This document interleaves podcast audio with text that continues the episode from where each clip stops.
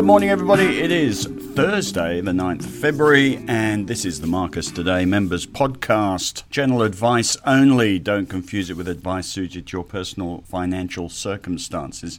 Speaking of advice, I was on the ABC this morning. You may have seen all the stuff about suggestions that financial advice regulation should change again. I spoke about that on the TV this morning on the ABC. They're thinking of simplifying it. I have to say, when did the government completely dismiss caveat emptor, let the buyer beware? They treat the population as if we're all nuff nuffs who couldn't spot good advice from bad advice. Anyway, maybe I've got that wrong, but I have to say the molly coddling in the finance sector has killed the industry. And what it's done, it's driven financial planners, one, out of the industry, and two, it's driven them up the chain of how wealthy their clients are. And the move at the moment for financial planners is it's almost not worth talking to anybody who's not a sophisticated investor, which means they've passed an assets test, because the smaller clients require more compliance. Can you believe it? So you've got a choice have lots of small clients with an enormous amount of compliance, or have large clients with much less compliance? Well, it's obvious what everyone's done. All the financial planners are trying to get large clients that qualify as sophisticated investors so their compliance burden is less. Net result nobody who is not qualifying as a sophisticated investor, which I'm not sure you even want to qualify as sophisticated investor because it means you have less protection. But anyway, anyone who doesn't bother to qualify as a sophisticated investor is of no interest to a financial planner. Things do need to change one way or another, or nobody's going to get advice. The other thing I think should change is that why is it that, and apologies to all financial planners, but one of you needs to put up a shingle that says, I give financial advice only, not investment advice. We need to separate, I think, financial advice from investment advice and allow people to come just for financial advice without ending up on the hook for years receiving investment advice when all they really wanted to know is are my assets in the right entities?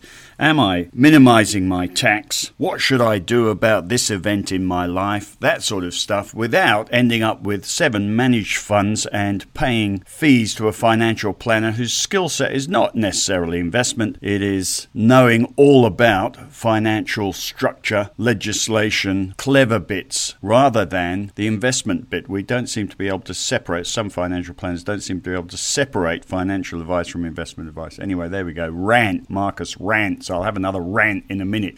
Market not doing too much today, as you've probably seen. Wall Street down 200 points. Our futures were down 31. We were down 36. We're down 13 at the moment. It's all a bit boring. Some days there's just nothing to say, quite honestly. And this is one of them. We have a sort of regular Fed chatter about having to keep up the pressure on interest rates, and that seems to have killed the rampant rally in January, which saw our market up 7% at that rate, 7% per month for a year. We're going to go up 84% this year. It's going to be a good year, obviously. Something's going to come along to knock us off our momentum. We obviously aren't going up 84% this year, or are we? No, we're not. So something's going to come along and calm everything down. We've discounted a fair risk of recession already. It's hard to know what's coming along, other than a sobering up. Anyway, we are sobering up in February by the looks of it. Few results out today. AGL down 10% on the back of theirs. AGL was enjoying a nice resurrection. It seems people prefer fantasy over the reality of results. We've got the results season coming up, of course. Results next week. CBA, for those of you interested in income.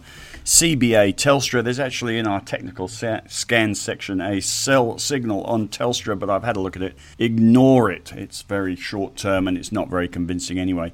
One buy signal that was in technical scans, which I found quite interesting, was WAM Capital. WAM Capital has underperformed terribly and is finally finding a little bit of form in the short term.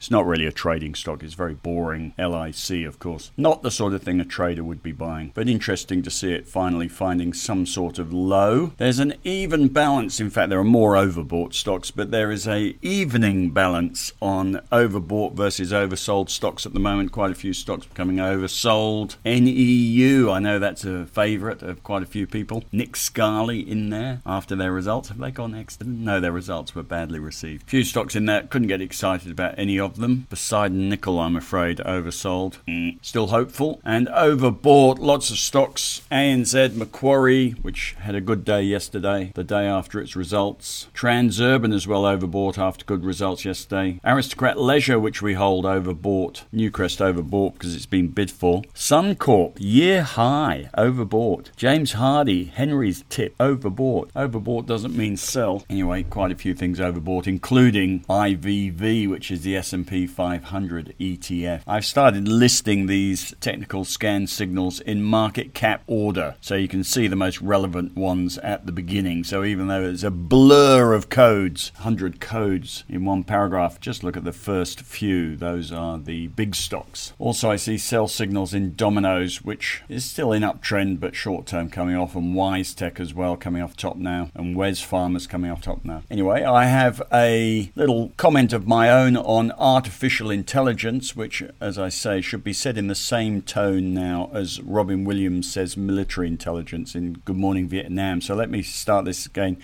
We've got a paragraph on artificial intelligence. Let me give you the script from last night. Host, Bard, for $99 billion worth of Google's market cap. What new discoveries from the James Webb Space Telescope can I tell my nine year old about? Bard. JWST took the very first pictures of a planet outside our own solar system. Buzzer. Eh. Host. Incorrect. Sorry, Bard, but that just cost Google shareholders 99 billion. We assume artificial intelligence is intelligent, don't we? But when it's sucking its information from somewhere, we have to know who or what that source of information is. And if it's the internet, well, then sorry, it's not necessarily true, intelligent, or right. And let me give you an example of that. Somebody wrote a wiki page, or whatever you call it, about Marcus Padley. Now, I can tell you what's on there came from something I wrote on my own website in the marketing guff about 20 years ago and someone took it upon themselves to write my wiki page. Well, I can tell you, that stuff was marketing material. It's old and it's not necessarily true, and I dread to think what other people are writing about themselves on the internet, which is then going into something like Wikipedia, which is assumed to be true and factual, which of course it isn't. So if somebody asks Bard, who is Marcus Padley, he's going to repeat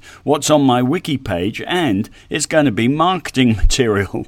So you can't trust it, can you? Who is the source? And what is their agenda? Maybe the source of a lot of truth is the CIA. Maybe one day it'll be President Trump. If you can't trust them, you can't trust AI. If you can't trust the source, you can't trust AI. Anyway, AI is obviously coming. But it is interesting that we've got ChatGPT and we've got Bard now in competition. I guarantee over the next year or so, we are going to see a whole load of lithium companies that are never going to make a dollar produce anything but jumped on the bandwagon, jump on the AI Bandwagon and change their business to something that will capture the imagination of thoughtless stock market investors and make the directors and their shareholders wealthy for no reason other than they targeted what was hot this year. AI, the, the 2023 lithium replacement. It'll be interesting to see if anyone rises to challenge ChatGPT and Bard. I guarantee there will be other AI AI engines, and they will come from goodness knows what countries, what corporations, and will we trust them? Well, the clear answer overnight is just like the self driving car being safe eh, AI is garbage in, garbage out. Where does the garbage come from? There are a couple of articles in the strategy piece today. I was rung by Ally Selby, very smart journalist, works at Livewire, asked about Macquarie. She turned that into an article yesterday. So if you want to know what I think about Macquarie, click on the article in the strategy section today, which takes you to Livewire. And I've also put up that article I wrote yesterday for you on stop losses. I've put that on Livewire as well. So I've got a link to that. That's about it today. Being on the ABC this morning absolutely killed my time frame again. I need another me. Anyway, as I leave you, market down 13. Boring us, it is. And the Dow futures up 64. Results beginning to pour in next week, much, much busier. That's about that. You have a fabulous day, and I will speak to you tomorrow.